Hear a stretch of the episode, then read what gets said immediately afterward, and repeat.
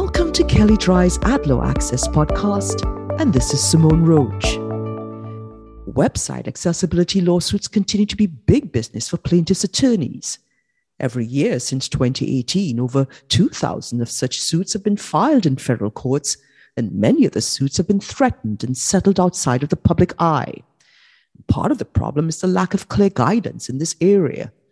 And although settlements provide some insights about what standards companies should use, they don't shed light on thornier issues such as whether 100% compliance with those standards, something many experts think is not realistic, is required.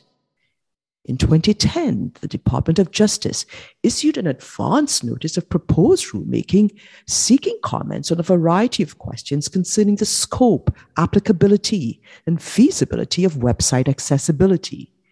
The rulemaking efforts were delayed several times until 2017, when they were put on an inactive list by the Trump administration. The DOJ hasn't publicly addressed this area in much detail since then until last month when they issued new guidance. Unfortunately, although the guidance states that website accessibility is an enforcement priority, it doesn't provide much clarity for businesses.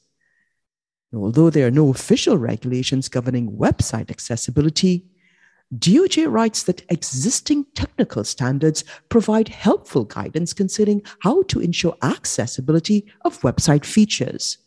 Among other things, DOJ points to the web content accessibility guidelines that are incorporated into most settlements in this area.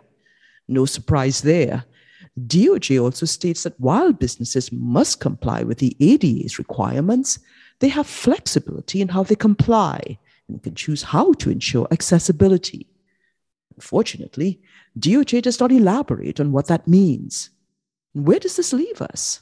Essentially, the same place where we were before most companies will continue to attempt to code their websites according to the WCAG guidelines without knowing how much compliance is enough, and plaintiffs' attorneys will continue to threaten or file suits for even small errors.